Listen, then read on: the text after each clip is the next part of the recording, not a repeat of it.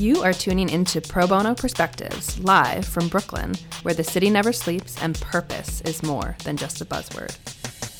Pro Bono Perspectives brings together leaders that have traveled across sectors, industries, and experiences on their path to creating change for the communities in which they live and work. And I'm your host, Danielle Holly, CEO of Common Impact, a national nonprofit that designs skills based volunteer programs that amplify the impact of social change organizations by harnessing the talents and the skills of private sector employees. I am lucky enough to cross paths with these leaders every day through my work with Common Impact and can't wait to bring you behind the scenes to share their stories.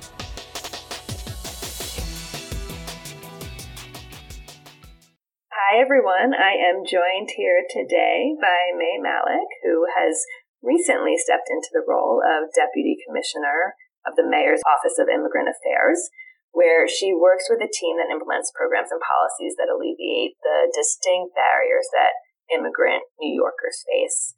Previously, and when I met May, she was serving as the Director of Public Private Partnerships with NYC Service, where she designed and led strategic cross sector partnerships to leverage financial and people power, something that Common Impact cares a lot about, in addressing the city's greatest needs. May also worked in Sudan as part of an effort between Save the Children and the Federal Ministry of Education to provide psychosocial intervention programming to children in conflict and post conflict zones. She has also, there's not enough breath to talk about what May has done. she has also helped to design communications and support fundraising strategies for a nonprofit called Lalela that provides arts and life skills training to youth in South Africa and in northern Uganda. And one of her mottos is where there's a will, there is a way. And love that. Welcome, May. Thank you so much for taking a little bit of time out of your day to join us today. Thank you so much for having me. I'm so excited. So let's start with the work that you do right now at the Office of Immigrant Affairs. Tell us what that every day looks like.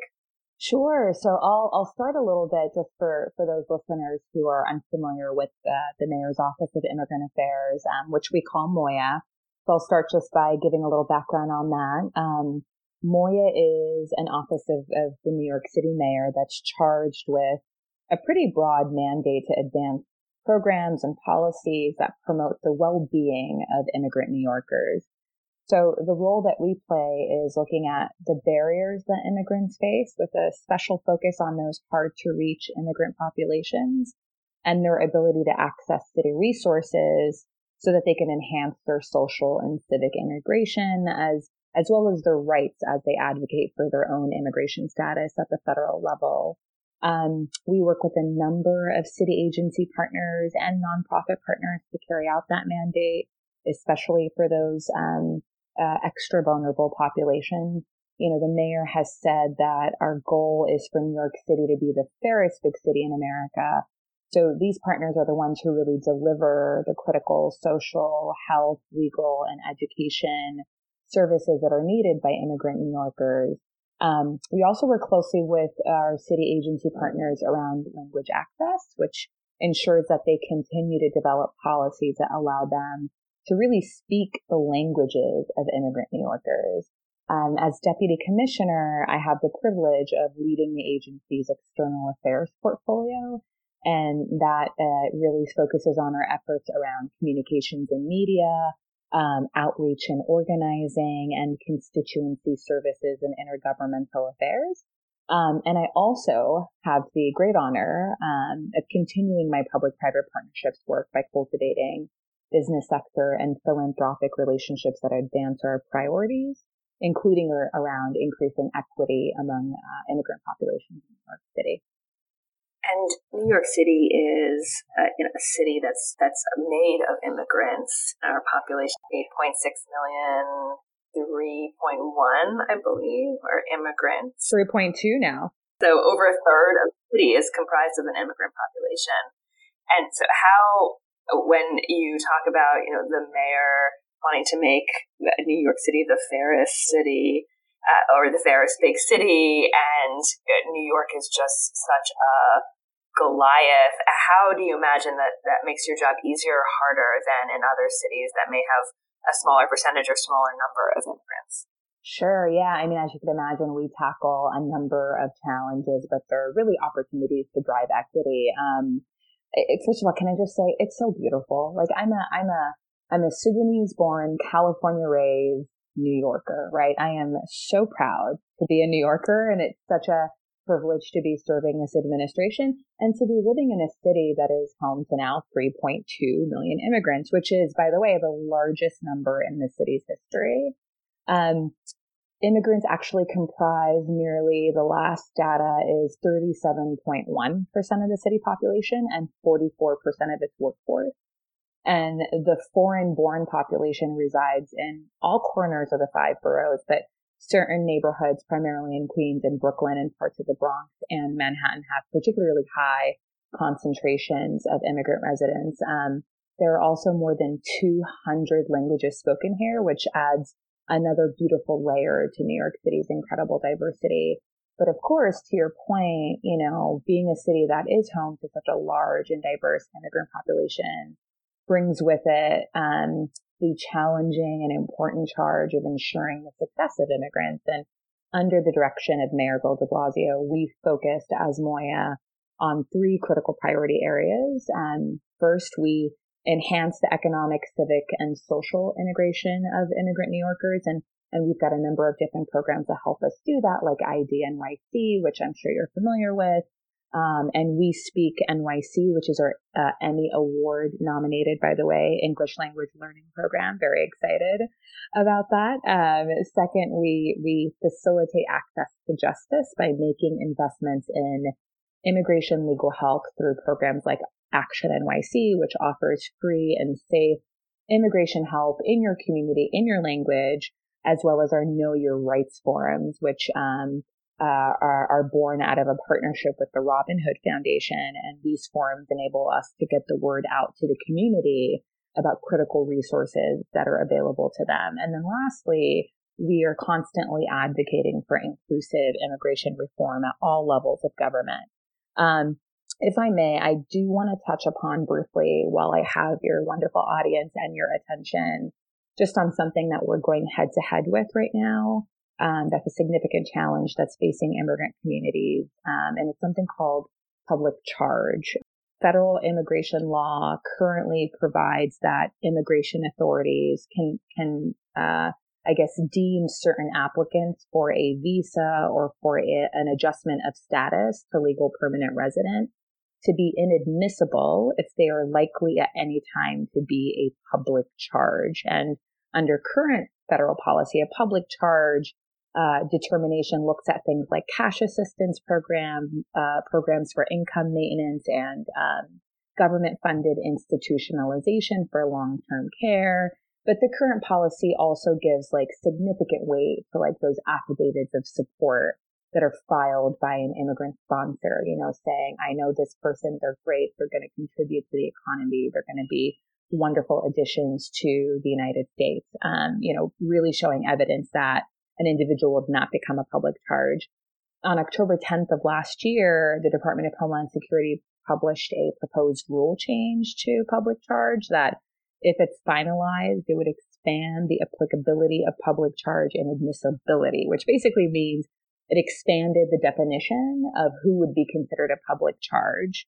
Um, and that means a lot of folks um, could be denied green cards or certain kinds of visas for accessing certain public benefits for which they are legally eligible simply because of their age or health or education and employment history and other factors. Um, and this could really have a, a, significant impact on hundreds of thousands of New Yorkers because of this chilling effect. Because now we've got the proposal, um, you know, the, the public charge proposal is, is underway. Uh, in December, people had an opportunity to submit public comments. Those public comments are being reviewed, but there's something called this chilling effect, uh, where families could potentially withdraw from or forego critical social safety net programs, right? Because of this like culture of misinformation and fears of the consequences they're applying or being a part of these public benefit programs could have on their immigration status. Um, so what we're committed to doing now, and this is really a multi-agency effort, is really ensuring that immigrant New Yorkers know that this is just a proposal. It's not a final change. Not all immigrants would be impacted. Um, and you can have, you can find more information on nyc.gov slash public charge. Um, our website is a really great resource for information about this, but I, I thought it would be a perfect opportunity to talk about um, because I know last time you you and I spoke privately, you were like, "What's what's like a pressing issue?" And this is really a pressing issue, one of the many for the office right now, as you could imagine. I can imagine, and I imagine um, that that chilling effect is sometimes even more powerful than actual policy itself, right? And uh, a longer tail. So I so appreciate you sharing that with our listeners. When you speak about this, you can tell that you speak with so much passion and excitement. What brings you to this work? Your last role, while it was within the city, seems different, right? Than this, the director of public-private partnerships with New York City Service. What um, what brought you to your current role? What motivated you? Yeah, so you know, I had been, um, you know, I've worked in the private sector, the nonprofit sector. Now I've been with city government for um, over three and a half years now. Um, and but the through thread of the work that I've done has been like, you know, uh, leverage in public and private partnerships and corporate philanthropy or foundation philanthropy and, and corporate volunteer engagement. And, and this role obviously is, is different, um, in terms of topic area and, and the populations that we, we target. Um, but there is an opportunity, um, to really integrate service. And I'll get to that in a second. But I think what really brought me to this role is my own personal story. You know, I was I was born in Sudan. My family and I moved to the US when I was around three years old. I became a naturalized citizen when I was 15. I went on to find some, you know, really great personal and professional successes and began to feel really comfortable as a new American. But over the past couple of years, I began to slowly recognize and I think unpack the privileges that I've had as someone whose pathway to citizenship was certain, right? And and, and I decided to go into a space that would allow me to take my experiences and my skills and my relationships and partnerships to support and empower immigrants like myself and like my incredible parents. Um, and from a, uh, from a, from a volunteerism or public-private partnerships perspective, just kind of touching on the work that I did most recently at NYC Service, it, it's, it's important to highlight that, you know, the issues are still the same, right? Like New York City depends on thousands of nonprofits to deliver services to address critical issues facing New Yorkers. Millions of people rely on critical health and human services and, and these services are delivered by a mere couple hundred or few hundred thousand workers. And these folks, you know, face some pretty serious fiscal and human capital constraints. And to that end, there are incredible organizations across the city working for on behalf of immigrants that are committed to enhancing their social and economic pathways. And the nonprofits that we work with at MOIA, like any other nonprofits, your corporate partners or any companies listening right now, um, are, are very similar, right? In that they, they are driven by profound social mission. They, they face the same constraints. Um, and, you know, they're dealing with a population that has severe disparities between uh, um, immigrants who are uh, U.S. citizens and those who are not citizens in terms of health, housing, labor earnings, and poverty. And our immigrant communities deserve our support because their success is directly tied to the overall success of the city. So I do believe, and, and this is something that I'm uh, excited about bringing to MOIA in a, in a, in a systemized, um, and I think innovative way that volunteer and can plug a growing hole in the capacity of many of these immigrant serving organizations that work to promote the social and economic well-being um, of, of, vulnerable populations and corporate volunteerism, whether it's skills-based or pro bono or direct service, can play a pretty clear um, mechanism for strengthening the capacities of these nonprofits. Um, so I, I'm excited about that work, and I think I saw this transition as an opportunity to fulfill a personal mission, but also an opportunity to uh, leverage public-private partnerships in a way that could really help move the needle on some pressing immigration-related um, challenges faced by our city's immigrant-serving nonprofits. And I often think about, and you and I have had many conversations around how people and talent and the pure intention and generosity of our citizens is our most untapped philanthropic asset. Oh my gosh, yes. And I'm thinking about that in relation to how do we not only unlock that, but how do we think about that, particularly for the set of nonprofits that are working on immigrant and refugee issues. Are there specific ways in which you see that the needs of those organizations as being different or a, a way for individuals to plug in? One of the things that uh, is, has always been remarkable to me is, and it's true right now, is volunteerism is actually going down right now. Um, and York is pretty close to the bottom of the list in terms of overall population that volunteer, not because there's there's not intention there. There's just not a way to activate those individuals and they don't know where to begin and how to plug in and how to, you know, translate the headline to service. So curious for your take on that. If someone was listening and wanted to quote unquote get started, what would be your advice to them? Yeah, I mean, go to um, you know, visit our website, nyc.gov, uh, nyc.gov slash MOIA, M-O-I-A. We do have a volunteering page. Um, I, will talk a little bit about some of the ways that um, MOIA itself leverages the power of volunteers to drive its mission. IDNYC is our free identification card for all New York City residents. So if you're listening and you're a New York City resident, sign up for one. Um, it gives every New Yorker the opportunity to show who we are, right? Like we are New Yorkers, we are one and unified. But volunteers have the opportunity to reach out to communities in all five boroughs and increase awareness of the benefits of the IDNYC program and encourage new enroll- enrollments. Um, our Know Your Rights forms are incredible and they're being uh, led by a pretty talented team across the city. They're organized to bring critical awareness to immigrant communities about the resources that are available to them. And we're always looking for volunteers to assist um, as facilitators. So that's a really great professional development opportunity. That's a really great skills based opportunity.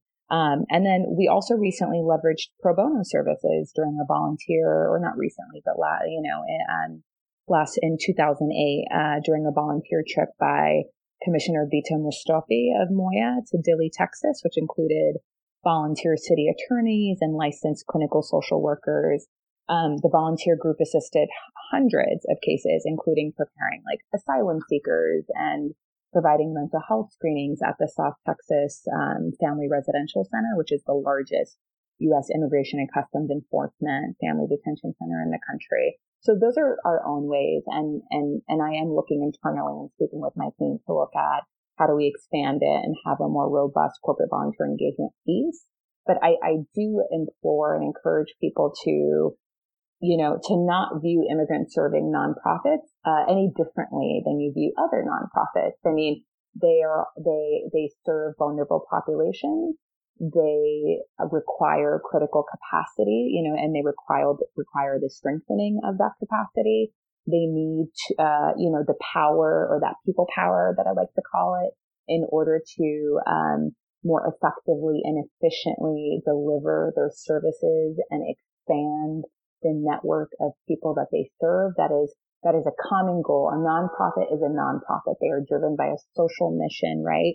The so if you, if you are a mentor, there are nonprofits that serve immigrants that are looking for mentors to mentor their youth, right? If you are someone who is huge on environmental stewardship, there are immigrant serving nonprofits in, in vulnerable communities that are, that have gardens that haven't been cleaned up in a real while, in a long time and they need support to really maintain that and, and, and really beautify that space. So the challenges are faced all across the board. Of course, but when we, when we talk about immigration specific, uh, issues, we, we, there's always a need and a desire to plug in pro bono legal services naturally, right?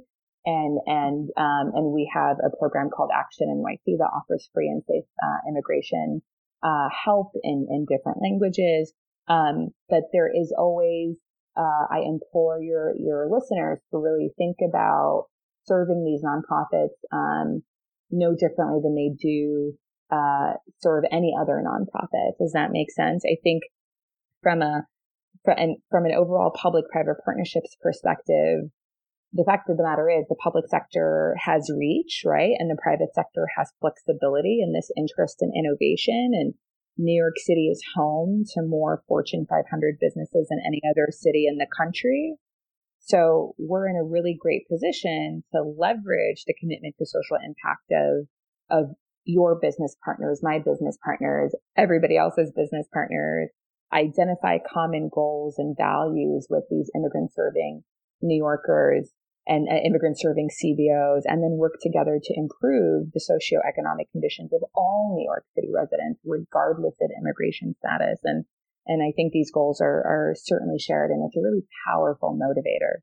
Well, as you talk, I'm just feeling lucky to have someone like you thinking about this Aww. and uh, thinking about you. broadly. You know, I think um, uh, just thinking about service and volunteerism in general, we too often get stuck in the perception of what that volunteerism or service is and pro bono often gets stuck in the eh, you know the the founding in its legal profession and legal and transactional pro bono which is critical and there's so much more to it as as you're talking about and can i just add danielle like these immigrant serving CBOs, like any other CBO that serves a vulnerable population, they've got marketing needs. You know, they need someone to help them come up with a fundraising strategy, right? They need someone to take a look at their financial systems and recommend an overhaul. I mean, they're dealing with constraints. And if, if there's, if you're, if you're driven by and motivated by the issues affecting a significant number of our population in New York City, um, you know, around immigration, then then let's support these immig- immigration or immigrant serving CBOs so that they can better protect our most vulnerable New Yorkers. I mean, the issues are the same. Um, you know, they all need a strategic plan, right? They need some bylaws written up. They need some marketing help, some graphic design help. Um, pro bono volunteering is so valuable, literally and figuratively. Um, it could really make a difference to these nonprofits in terms of who else they're able to support and how many more they're able to support across the city. And it just highlights that everyone has something, right? Everyone has a set of skills, experiences that they can contribute. You talked a bit about how your own experience motivates you to do the work that you do every day.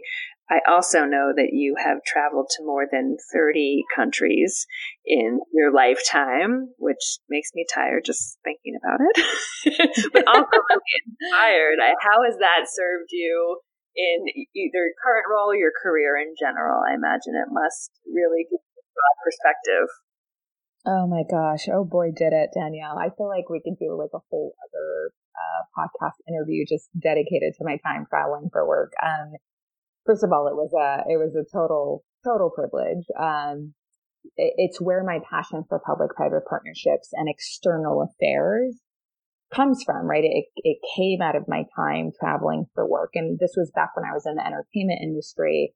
You know, I was a part of an international team working towards a common goal and every stakeholder played a valuable part and, and like the parts of a machine, we all needed to work together in order to function.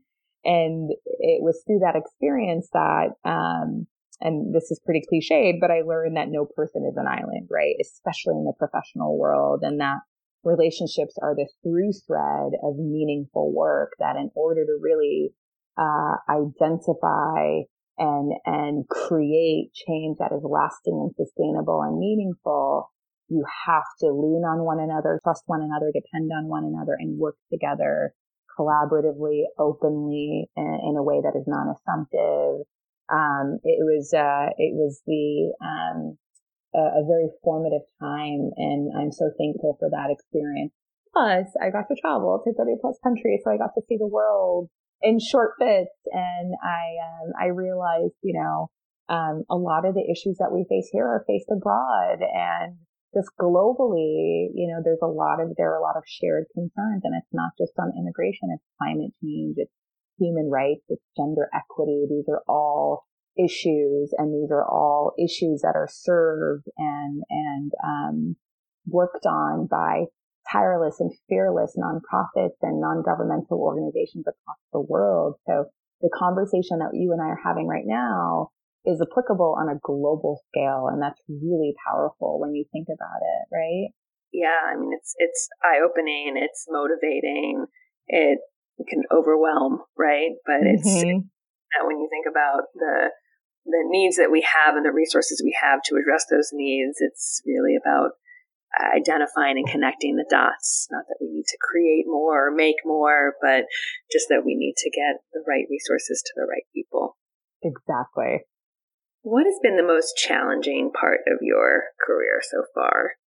I think um, that's a good question. I uh, I think what's been the most challenging is also the most rewarding, um, and it's rooted in this space of like external affairs and public-private partnerships. I think, especially especially during my time working in the nonprofit space and now in the city, I think that's a little bit more applicable. That it's been both rewarding and challenging understanding the the issues that this city and city government or the public sector is trying are, are trying to address and and the problems that they're trying to solve for. And then socializing these issues for private you know and, and corporate and philanthropic partners ha- is, is interesting. It's challenging because you know to your, like the dots aren't always that clear. Um, but when you do make them clear, it's extremely rewarding. And really the clarity comes in the fact that we need each other. Like we,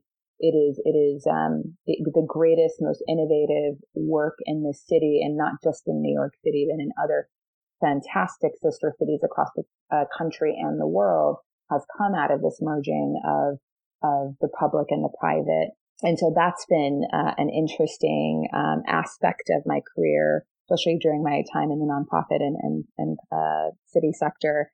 I think so many uh, great social and economic programs are born out of that bridging between them, and including our own stuff like Know Your Rights, which is you know partly funded by Robin Hood Foundation. Also, there's just significantly more more power in numbers, and um, when you bring uh, a diversity of expertise and interests and dynamics and experiences to the table and what's bridging them is working towards this common goal is just, it's incredible. It is a challenge to get there, right? Uh, it's not easy. I've, I've, I've, you know, uh, in my, I've also played a pretty significant role as a fundraiser, um, leveraging federal and private dollars. And, and, and that's an aspect of public-private partnership that is really critical and, and really hard. But when it does come together, oh gosh, it's, it, I, I can't even put into words, honestly. Um, it's, it's definitely rewarding. As we wrap up and as you've talked about all of the, the roles and things that have driven you and the work that you're doing and, uh, you know, just such a clear impact on New Yorkers and, and the city. Uh, curious uh, for the, the very micro? What's what's the best part of your day? Oh, I love this question. Oh, what a great way to end this uh, interview. Um, because it's what I'm looking forward to right, right, right now, right after this interview. I'm going to wind down my day and then I'm going to see my family. So I have, um, an incredible spouse of, oh gosh, we're coming up on, we're nine years, a beautiful four and a half year old. Like the, the, these two are my everything. So spending time with family, has always been important, but as I move up in my career, becomes increasingly important.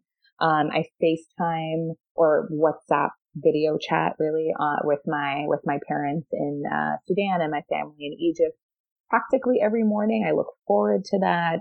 Um, uh, listening to music and opening up my daughter to music, which is really great, is a big rewarding part of my day and something that I really look forward to.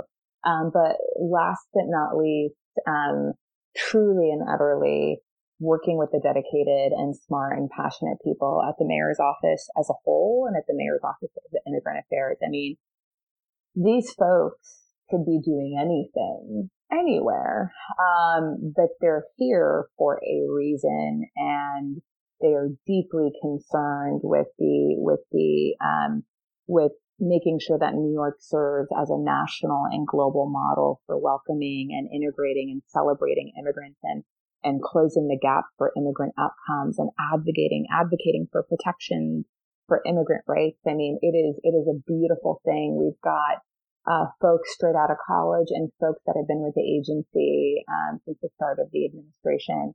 Um, and we are um, all guided by our North Star, our fearless leader, Bitta Mostofi, who is a delight, uh, and it is a privilege to work under her. Um, I mean, really, they are truly a big part of the best part of my day. So, um, shout out to them. Thank you so much, May, for spending a little bit of time with us. Danielle, thank you. Thank you for what you do. Thank you. I am so um, honored to know you and honored to have been a partner of Common Impact for many years. I the work that you do is so important, and um, truly, I'm excited to be a part of Pro Bono Perspective. So, thank you for having me on.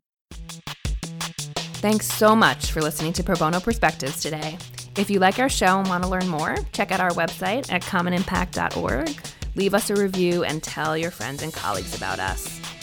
Tune in to our upcoming episodes to hear from everyday leaders using their skills to help their communities.